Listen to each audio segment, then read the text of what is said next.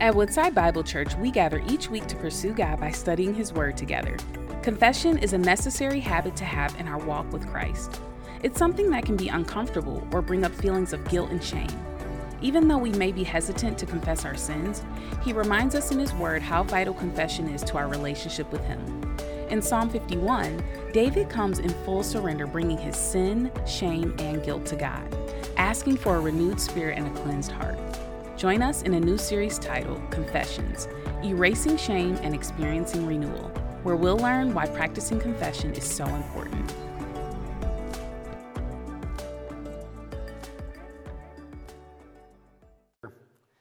But uh, hopefully, you have a Bible and you found Psalm 51. We're going to be digging into the first six verses today. In, uh, back in 2019, I was having some medical issues, and uh, I uh, decided, uh, on the recommendation of my doctor, to go visit a specialist to kind of look into it a little bit more. And uh, after running several tests, uh, he kind of came back to me and said, "I don't think this is that big of a deal. here's some over-the-counter medication that you can take. I think it'll, I think it'll be fine over some time."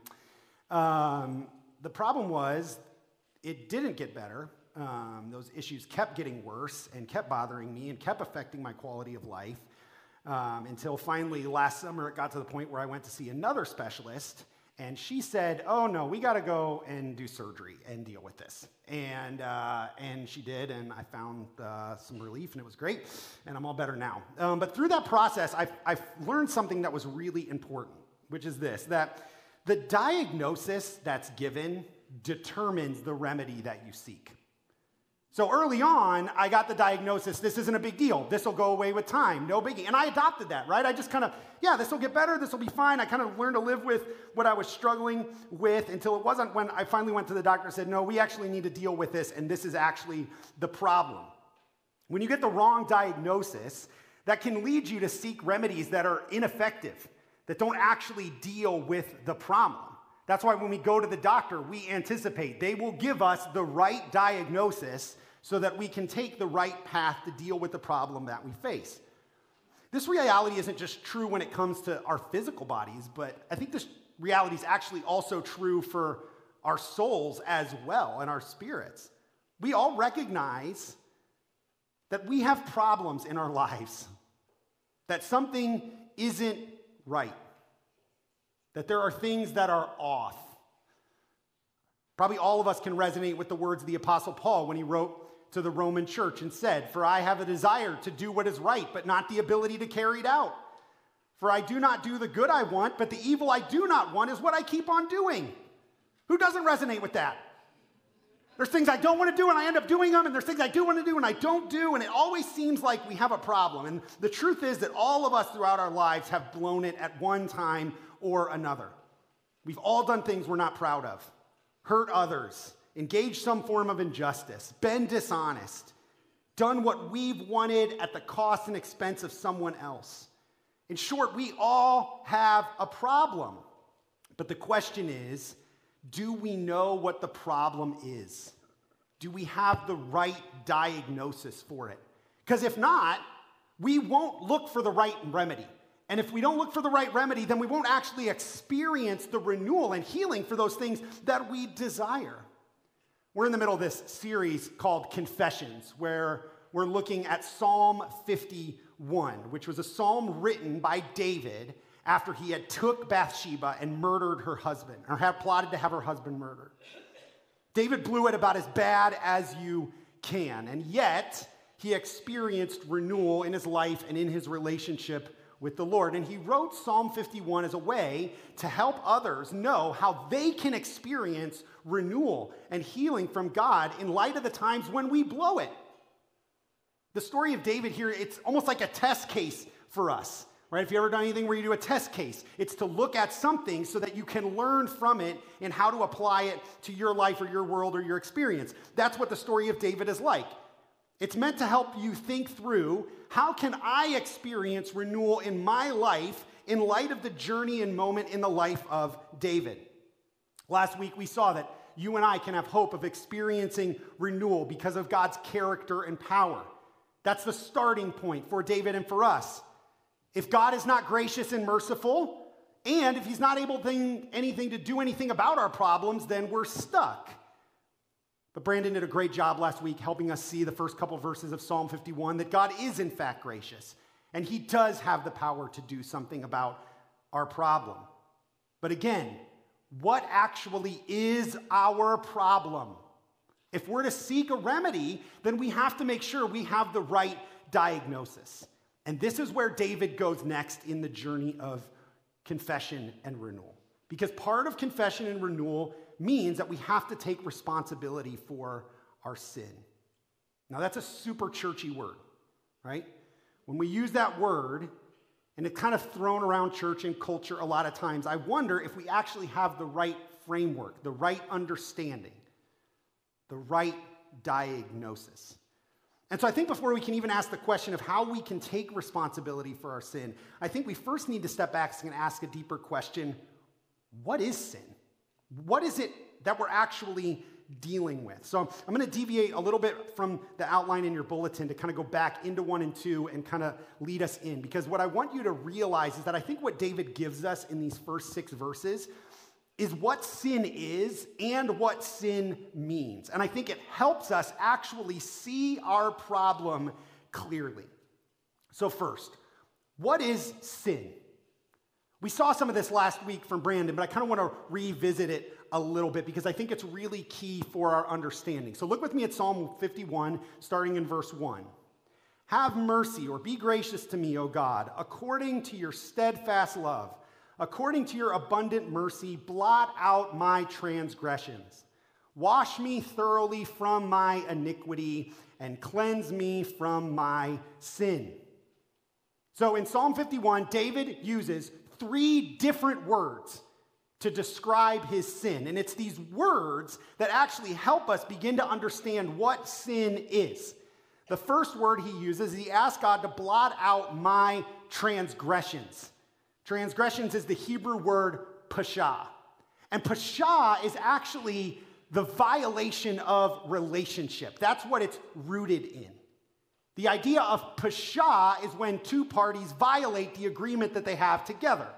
The idea of pasha would be like if your kid came to you and you said, hey, go clean your room, and they said, forget you, I'm not going to listen to what you say. And you say, hold on, I'm the parent here. Right? That's pasha. It's relationship violating rebellion. That's the idea. David says, blot out that reality from my life. The second word he uses is he says, Cleanse me from my, or wash me thoroughly from my iniquity. This is the Hebrew word avon. Avon is built out of the root in Hebrew avah, which means crooked or bent. It's something that's been twisted or perverted from what it should be. But in avon, it not only carries the idea of crookedness or perversion, but it's also that which results in the guilt and punishment that comes from that perversion. It carries all of that. So it's the crime and the guilt and the punishment. That's avon. And David says, Wash me from my avon. And then the last word he uses is the Hebrew word chata, which is the most common word for sin in the Old Testament. And it's the idea of missing the mark or the goal. What's the mark or the goal? Well, God created the world to operate a certain way. We've used that word many times. The Hebrew word shalom kind of gathers that. We translate it peace, but it really means harmony and flourishing. God created the world with shalom, a certain way for it to be in which justice and righteousness and flourishing were all was present. Chata is to miss that, to do something that goes against the way God intended for things to be. It's an offense. So David says, Cleanse me from my chata, from my shalom violating offenses. So when you realize what David's doing here is he's really unpacking sin in a much deeper way than even sometimes I think we've kind of used these churchy words and we lose some of the heart of what he's trying to get at behind it. So listen to verse 1 and 2 again, and I'm going to give you my translation, trying to get at a little bit of what I think the heart is underneath the original Hebrew. Be gracious to me, God, according to your chesed, according to the abundance of your mercy. Erase my relationship violating rebellion. Completely wash me from my guilt staining, punishment deserving perversion, and from my shalom destroying offense, cleanse me. See how David sees his sin? See the depth that he goes to describe it. It's not just a mistake, it's not an oops, it's not, oh, I just messed up. It's something deeper, something more. If I were to give you a definition of sin built out of how David describes it here, I would say sin is any act, that means thought, desire, emotion, word, or deed, or its absence, that rebels against God's authority by perverting his world and destroying shalom. Sin isn't just a matter of what we do, it's also a matter of what we fail to do in response to God's authority. Meaning, we're created as God's image bearers to bring shalom to the world, to extend harmony and flourishing. And yet, sin is when in our rebellion and perversion and offense, we turn from our design, and in our pride, we end up destroying God's world and offend and rebel against Him. When the Apostle Paul would say to the Roman church in Romans 3, all have sinned and fall short of the glory of God, this is the reality he's talking about. This is what sin is it's total and pervasive. And David recognizes that. So as he labels his sin, he asks God to deal with it by erasing it, washing it, cleansing it. And then in verse 3, he goes even deeper to give the reasons for why he is asking. So he's given us the what of sin, but now he moves into the heart of his diagnosis. What sin means. What does it mean for you and I? And three things I think that he points us to of what sin means for us. First, the reality of sin, that we all have it, means our lives are marked by guilt and shame. Look what David says in verse 3, right? So wash me, cleanse me, for or because so he's giving you his reasoning. Because I know my transgressions, and my sin is ever before me. David begins to reason why he's asking God to erase and wash and cleanse him from his sin. And the first reason is that he is riddled with guilt and shame.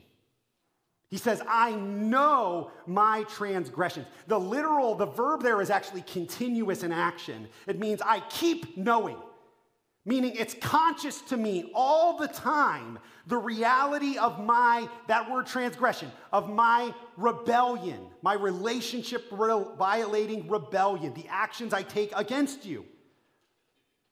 For david this is guilt right? Guilt is transgressions. It's i've done something wrong. I've come against your rule and your way. And he says it's always on my mind. Have you ever done something wrong and you just can't let it go. Like you try to. You try to forget about it. You try to move on. You try to tell yourself it's not that big a deal. Who cares? And yet it kind of like keeps plaguing you in the back of your mind. You know it's wrong. You know it's wrong. You know it's wrong. That's guilt.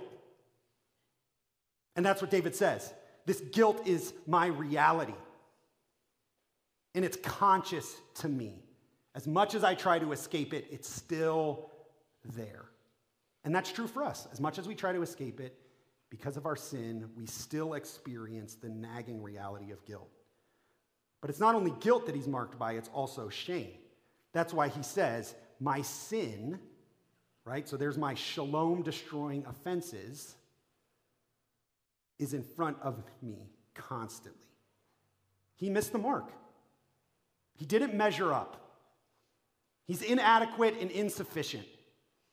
Guilt is the reality that I've done wrong. Shame is the reality that I am wrong, that I do not measure and hit the mark. And David says, That is my constant reality. Because of my sin, I am riddled with the reality of shame. It's always in front of me. And that's true of shame. This is exactly what shame feels like.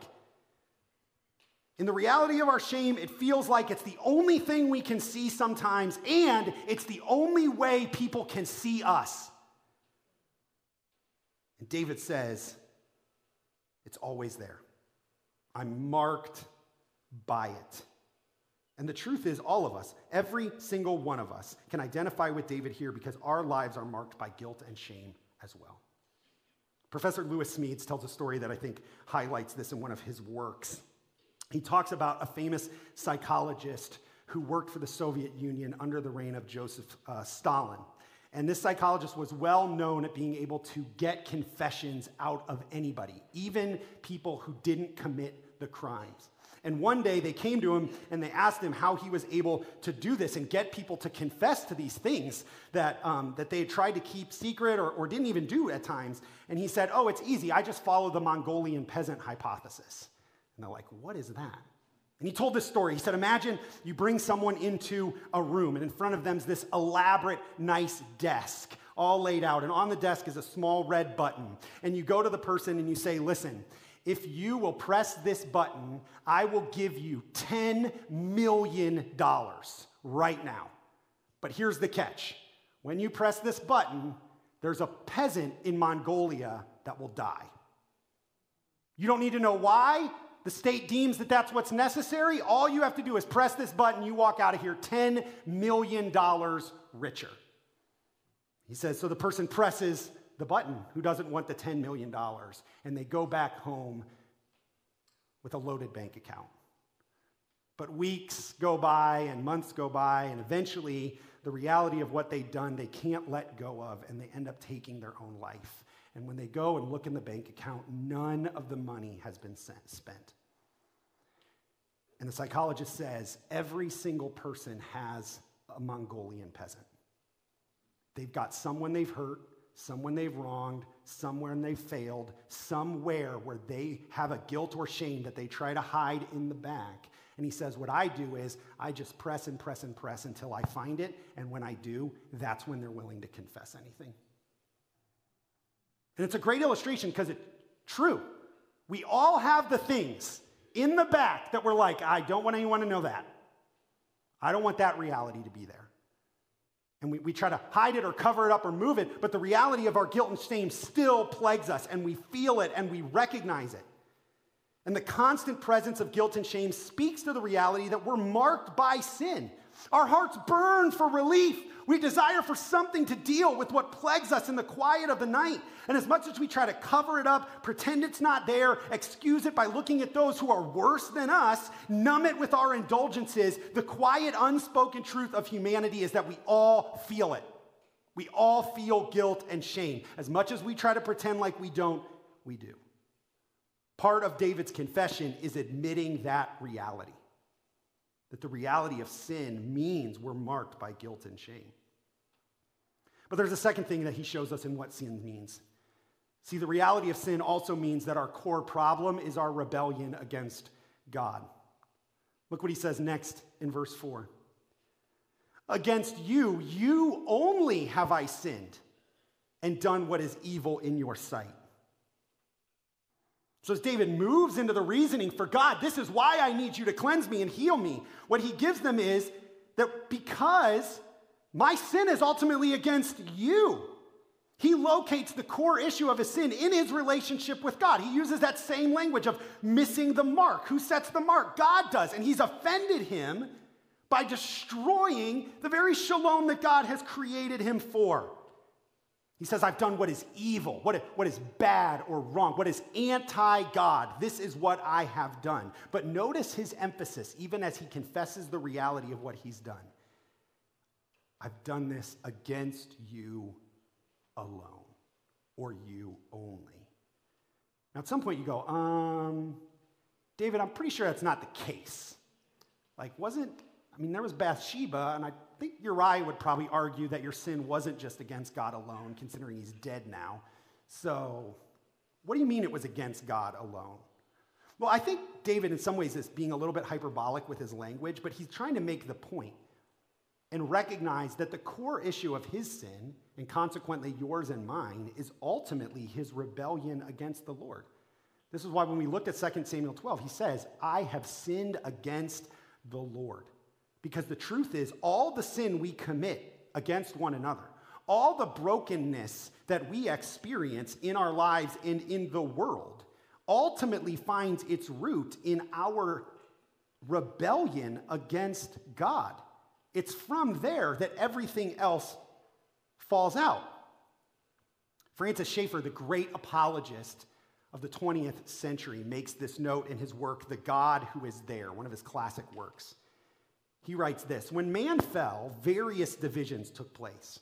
The first and basic division is between man who has revolted and God. All other divisions flow from that. We are separated from God by our guilt, true moral guilt. Hence, we need to be justified upon the basis of the finished substitutionary work of the Lord Jesus Christ. Yet, it is quite plain from the scriptures and from general observation that the separations did not stop with the separation of man from God. For, secondly, man was separated from himself. This gives rise to the psychological problems of life. Thirdly, man was separated from other men, leading to the sociological problems of life. Fourthly, man was separated from nature. Do you see where he locates the reality of the divisions that we experience and the problems in our world? All other divisions flow from our rebellion against God. What do you see as the core root of your struggle and sin? The main issue of your problem. Or maybe let me ask you this what do you think our culture would say about David's sin and what it means? I think our culture might say, well, I think David means sin means he probably just grew up in a bad environment.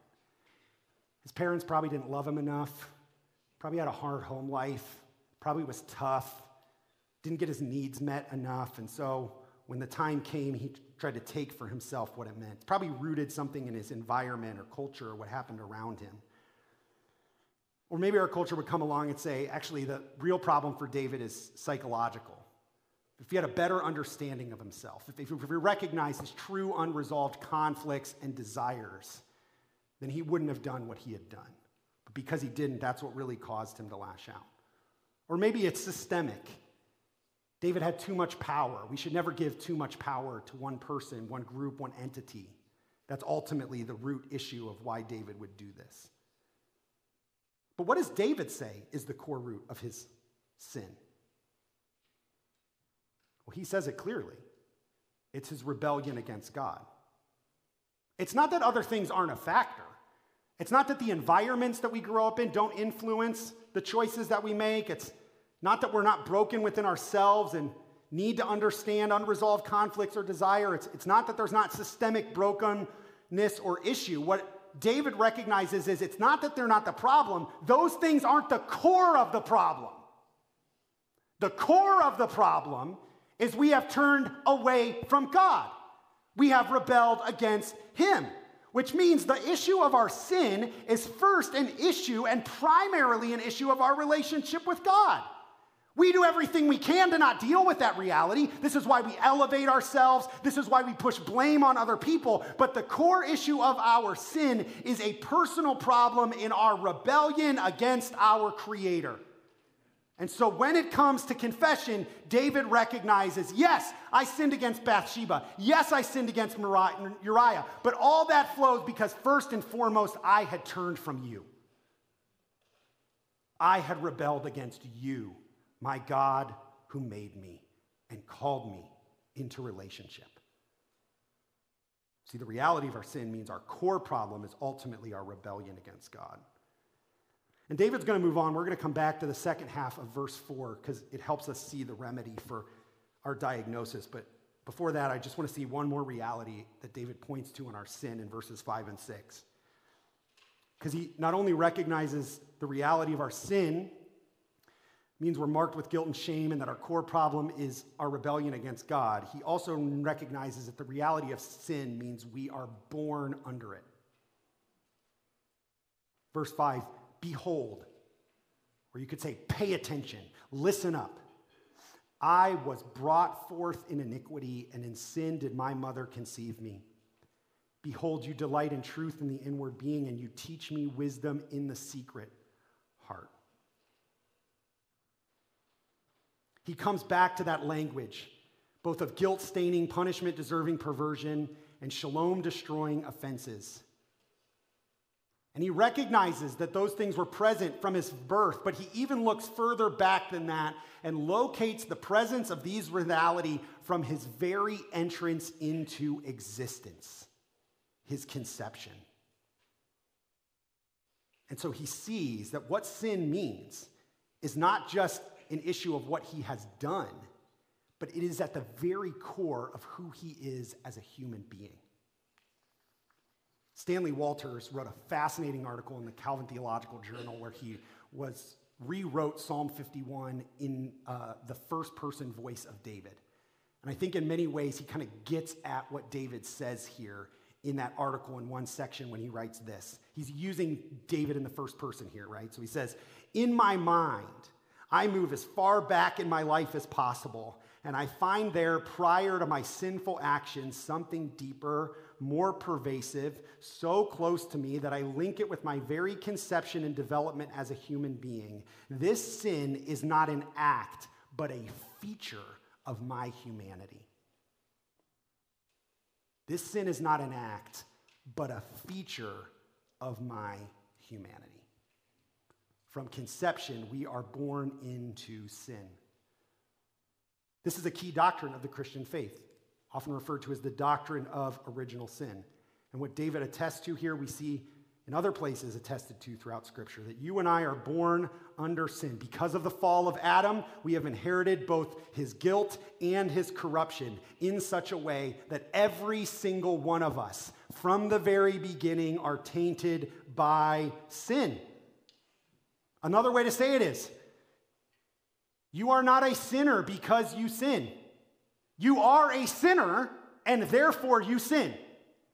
From the get go, you are born into sin. This is our reality. And it's what keeps us from being able to experience the flourishing life that God ultimately designs for all people. David recognizes that God's desire in a beautiful way. He says, Behold, you desire to teach me in the inward being, in the core of who I am, in the secret heart, those secret places of my soul. You want to teach me your truth and your wisdom, the way to live. God is not interested when it comes to who we are as human beings, trying to get us to externally conform to his rules. That's how we think of him too often. God isn't coming and saying, Here's all the rules that you need to follow. No, his desire is to teach us and give us his heart. Parents in the room, do, do, you desire for your kids to just obey your rules for the rest of your life? Or do you desire for them to learn from you and share your heart so they go on to flourish and live in who they're designed to be? I don't want to spend the rest of my life telling my kids to put their dishes in the dishwasher. I want them to just get to the point where they recognize that part of a good human existence is taking responsibility for your environment and cleaning up after yourself. I don't want them to have to go follow my rules. And it's the same with God. It's why at the very beginning, He only gave us one rule don't eat of the tree. Flourish, live, enjoy, create, enjoy all of it. But why don't we? Because of our sin. It's our sin that keeps us from experiencing the flourishing that God has for us. You and I have a problem. And the truth is, sin is a pervasive reality that destroys the very essence of our relationship with God and therefore overflows into corrupting all of us so that our world is fallen and broken as well. And so it's here, right here, that you get the diagnosis. You and I have a sin problem. We are rebels who pervert God's world and destroy his shalom. And the worst part is, there is nothing you can do about it. That's the diagnosis. That's what David recognizes. The reality of what he had done is his actions. He goes all the way back and recognizes, I had a problem from the very beginning and I couldn't do anything about it, which is why he casts himself on God. Seeing the severity of our diagnosis and the reality of our sin is important for the remedy that we seek. Right? Imagine it like this Imagine that you were having some health issues, so you went to the doctor and they ran a whole bunch of tests on you. And eventually they come back and they sit down and they look at you and they say, hey, here's the deal. We discovered that you have a major issue in your heart.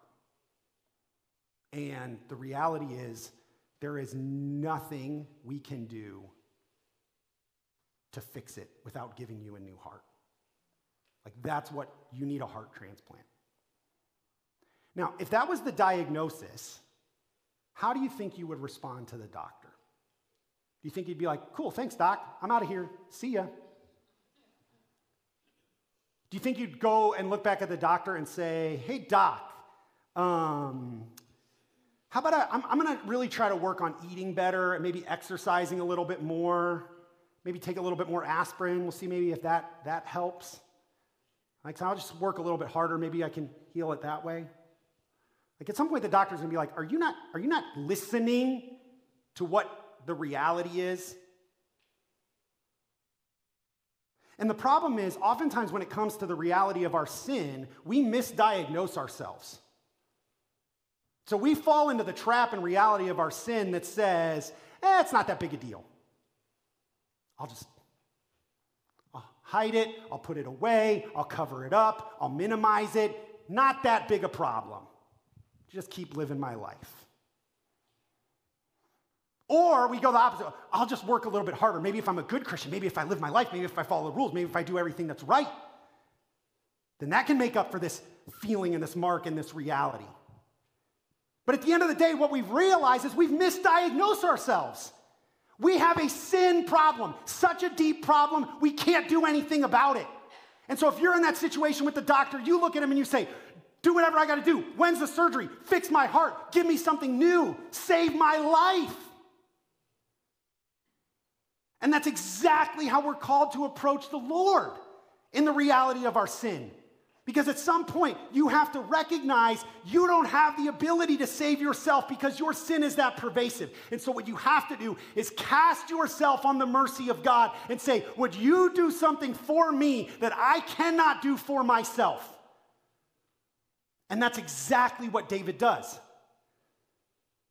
And the hope for this passage, because you might be thinking at this point, what hope do I have if sin is this bad? David gives you the hope right in the middle of verse 4. Remember, he's giving you his reasons for why he's asking God to cleanse him. And one of his major overarching ones that's pervasive throughout is the deadly reality of his sin. That you and I do not have the resources to deal with our relationship violating, shalom destroying, guilt staining, punishment deserving sin, that we deserve death. That's one reason why he needs God's mercy. But there's a second reason. You see it in verse 4 when he gives his reasons. He says, Against you, you only have I sinned and done what is evil in your sight, so that, in order that, here's your reason you may be justified. Or another way you could say it is, you may be righteous in your words and blameless in your judgment. Why does David see that God should cleanse his sin in order to show himself righteous? Well, David's hearkening back to the reality of God's covenant with him. God's righteousness is often seen in his saving righteousness in response to the covenant reality that he makes with people. So David's saying, Yes, God, cleanse me. Why? Because my sin is terrible, but cleanse me also so that you would show yourself righteousness and blameless. Show mercy. I'm faithless. I failed, but you're faithful and you are true. Your love is loyal, it's hesed, it's steadfast, never ending. So, would you show yourself faithfulness or faithful by erasing my sin? What David is doing here is casting himself wholly on the grace and mercy of God. He's recognizing, I don't have anything to contribute, I don't have anything to offer.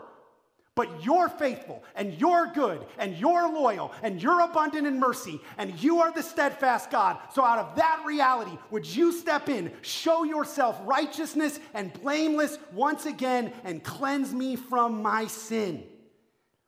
What David shows us here is the essence of faith.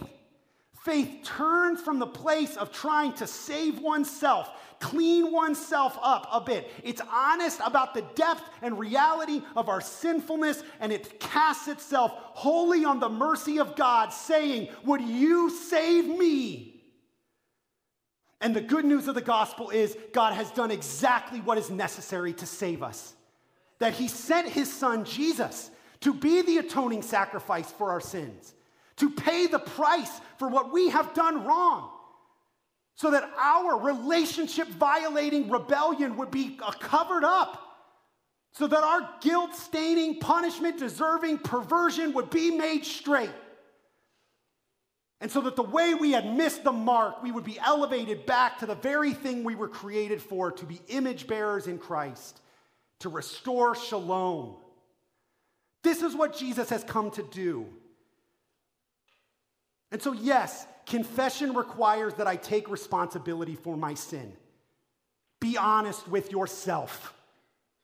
The more you mask and pretend you aren't as sick as you really are, the less you will look for the true remedy. But when you realize how sick you truly are, then you will cast yourself wholly upon Jesus because confession also means I must look only to him and to his grace for my salvation. It's to say, Give me a new heart. This is where David's gonna go. This is why he's going to say, Create in me a clean heart. We've turned that into some nice little, like, create in me a clean heart. David's like, God created me. I can't create that in myself. I can't do that. My sin's so pervasive. You got to step in, and just like you breathe life in creation, you got to breathe something in this dead heart for me to come back to life. That's how bad his sin is. And that's how bad your sin is and my sin is. It should cause us to throw ourselves wholly on God and say, You do something out of your grace and mercy because it's the only hope I have. That's what he's done. Do you live with that sense, though? Do you live with that sense of casting yourself? Are you still trying to clean yourself up? Are you still trying to pretend like it's not there? Or do you, by faith, throw yourself wholly on Jesus Christ and say, You are my salvation. You are my righteousness. You are my justice. You are my covering. That's what faith does. And that's what we're about to do together right now as a church family. Communion is the time where we gather together and we remember that Jesus gave his body as a sacrifice for our sins, that he died for our sins. And he shed his blood so that we might be in covenant relationship with him forever, not based on our faithfulness, but based on his. And communion is when we as the church, as a community, come together to once again remind ourselves we are wholly dependent on the work of Jesus Christ for our salvation. It is a confession of faith in him. So if you've never put your faith in Jesus before, we would invite you to use this time as a time to contemplate taking that step. Because that's the only hope we have, is what he's done for us. But if you have, if you have, then this is the time where we as a community come and recognize our sin is great, but your mercy is greater. Our violations are tremendous. But your grace is so much more than that. And you've done everything necessary for me to live an eternal relationship with you. This isn't a trifle act of religious duty. This is a faith filled step of once again casting our whole selves on the reality of what Christ has done for us. So, in light of our sin, let's once again recommit our faith in the salvation that's in Jesus Christ. So, God, I pray right now as we prepare to take communion together as a church family, that you would do two things. One, that you would continue to remind us of the true nature and reality of our sin. Help us, oh God, to have the right diagnosis. Don't let us pretend. If we're hiding we're trying to earn, turn us from that place. Help us to see that we are sin sick to the point of death apart from you.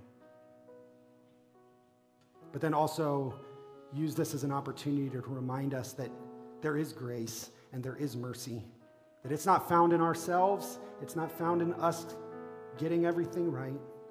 It's only found in your grace, which is a work that you do for us. It is an unmerited favor that we find our salvation. So stir our faith and trust in Jesus. Fix our eyes to look to Him, the author and perfecter of our salvation. Turn us from ourselves, and by faith, help us to cast wholly ourselves on Him and His work alone. And even now, to declare that to one another through this act. So we ask you to move, Holy Spirit, now to draw us to your Son, or to draw us to the Father's Son. That we might be reminded of the salvation that He offers. We love you. Move now, we pray. In Jesus' name, amen.